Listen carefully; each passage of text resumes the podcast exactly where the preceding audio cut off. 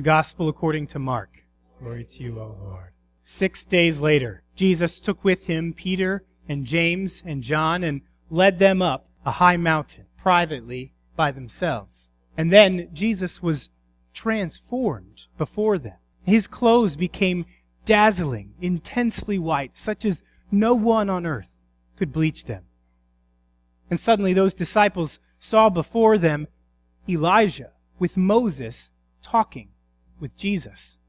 Then Peter said, Rabbi, it's good that we are here. Let's build three dwelling places, one for you, and one for Moses, and one for Elijah. But Peter didn't know what he was saying because they were terrified. Then a great cloud came and overshadowed them. And a, a voice from the cloud said, This one is my son, my beloved. Listen to him. And suddenly, when they looked around, they saw no one with them but Jesus alone.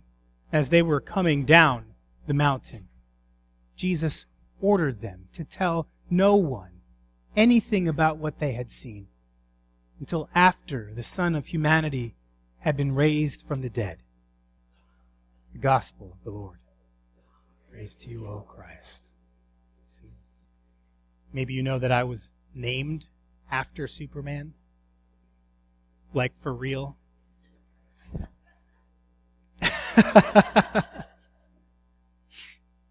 and now I probably, I imagine that it's true for you. You don't even need to be named after a superhero to feel like you have to be the superhero.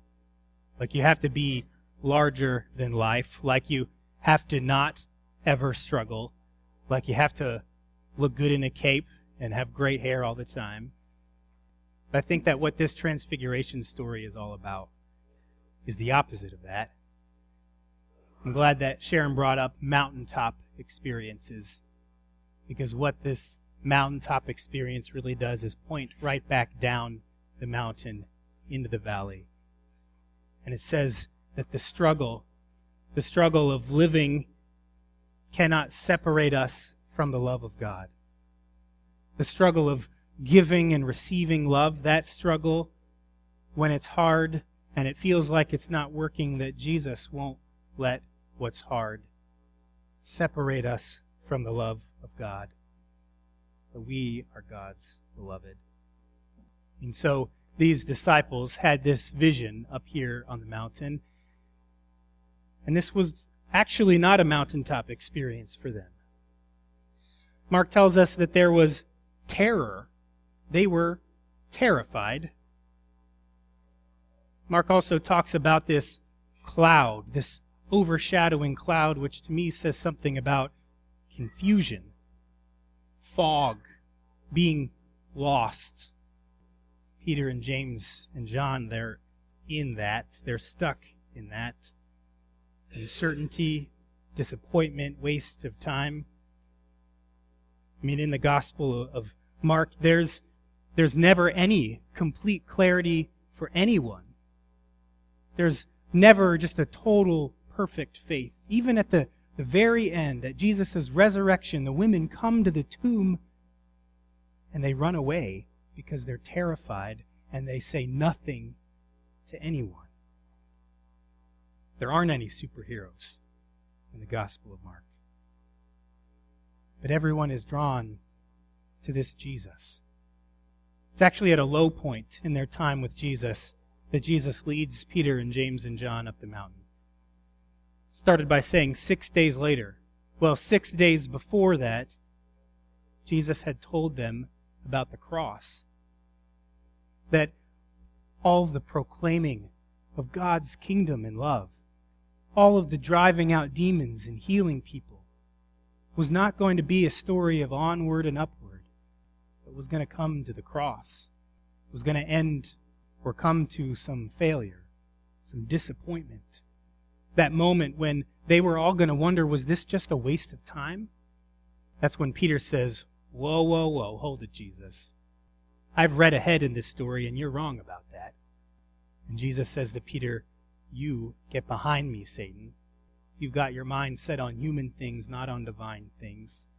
It's right after that that Jesus leads Peter and two others up the mountain during that low point, in the midst of fear and confusion. And what does Jesus do then but lead them back down the mountain, back into the struggle after it's all over?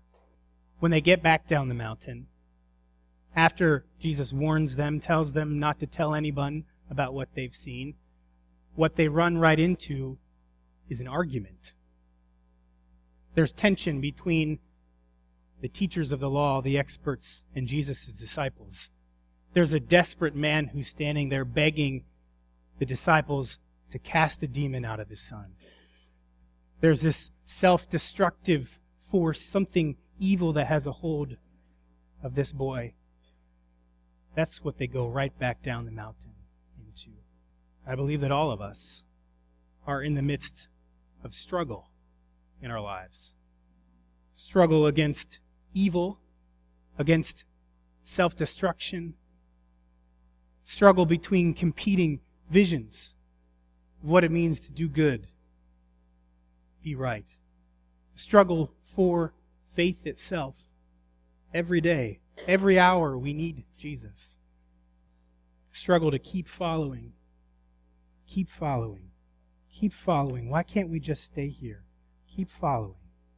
I mean, just this week, these are the struggles that I heard about. A person struggled to keep faith in the midst of life's ups and downs. A parents struggle to be patient while their child finds their way. A grown child's struggle to know what to do when grandparents become ill and parents are stressed out. Spouses struggle to support each other in a difficult situation.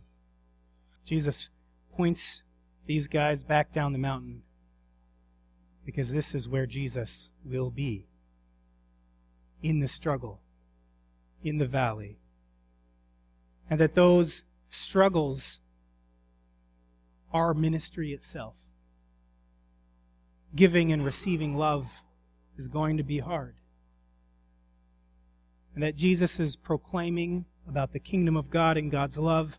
God's Jesus is driving out demons. That's what that struggle is all about when it comes down to it.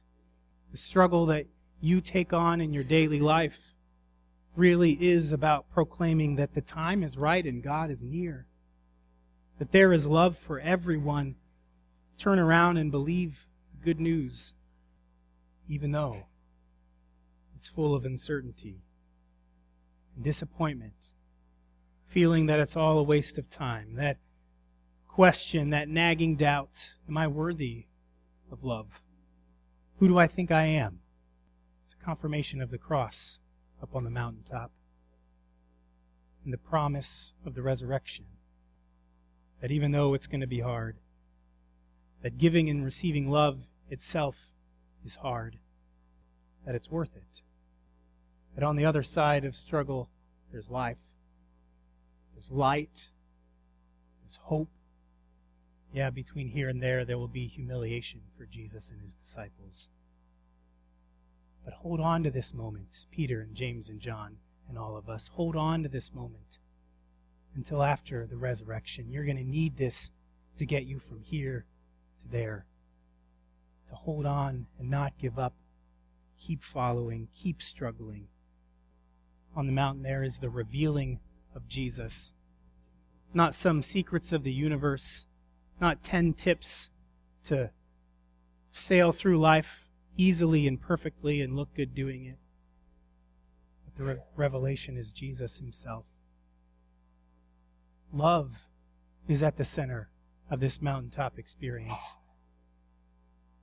This is my son, the one I love. Love is at the center of the struggle that we face every day. It's all about intimacy with God.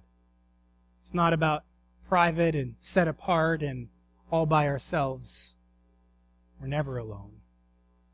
God is near, even while we struggle. So even though Peter wants to stop there and put Jesus on a pedestal and never let that moment go, Jesus leads them back into the struggle where they will find Christ, just as they found him on the mountain. Now, later in worship, we're going to hear Paul talking about just this kind of thing, and this is what Paul is going to say. We have this treasure in clay jars, so that it may be clear that this extraordinary power belongs to God and does not belong to us. I mean, if Superman can bend steel with his bare hands, what is clay?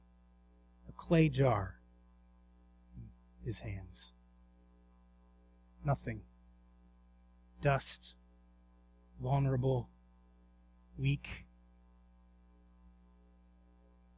The treasure of God is in us and in the fragilest moments of our lives to prove that it's not about us, it's about God's power. Struggle can't separate you from the love of God. Thanks be to God.